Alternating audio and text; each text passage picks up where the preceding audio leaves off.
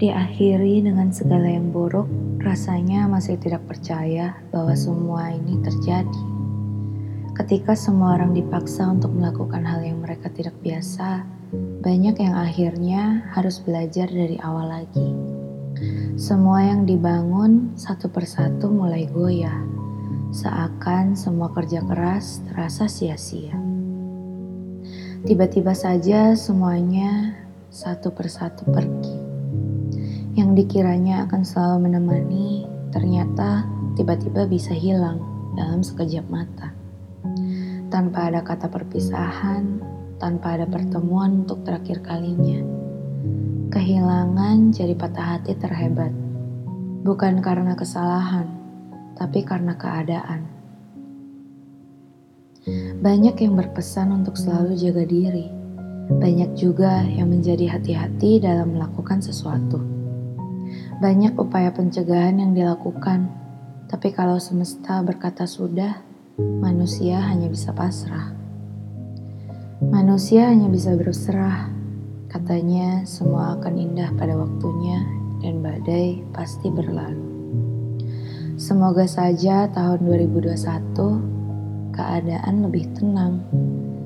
Kini kita berada di ujung tahun. Tahun yang penuh dengan kekacauan, kepanikan, kecemasan, kebingungan, dan semua hal yang membuat diri depresi dan sedih. Namun, yang baiknya adalah segala sesuatu yang negatif pasti ada sisi positifnya.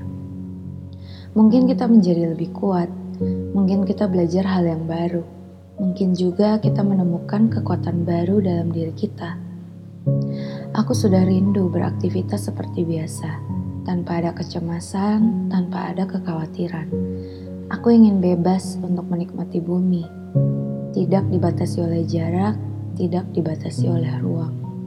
Semoga saja hal itu bisa dilakukan di tahun 2021, di mana keadaan manusia di bumi mulai pulih dan segala sesuatu bisa berjalan dengan baik lagi. Semoga manusia bisa menjalani hidupnya tanpa kecemasan yang menggema di seluruh dunia.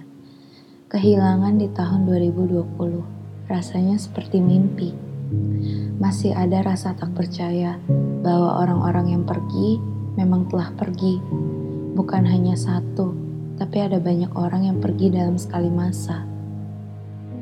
Dan banyak yang jatuh sakit menimbulkan kekhawatiran. Pada akhirnya, manusia hanya bisa berusaha, berdoa, dan berserah.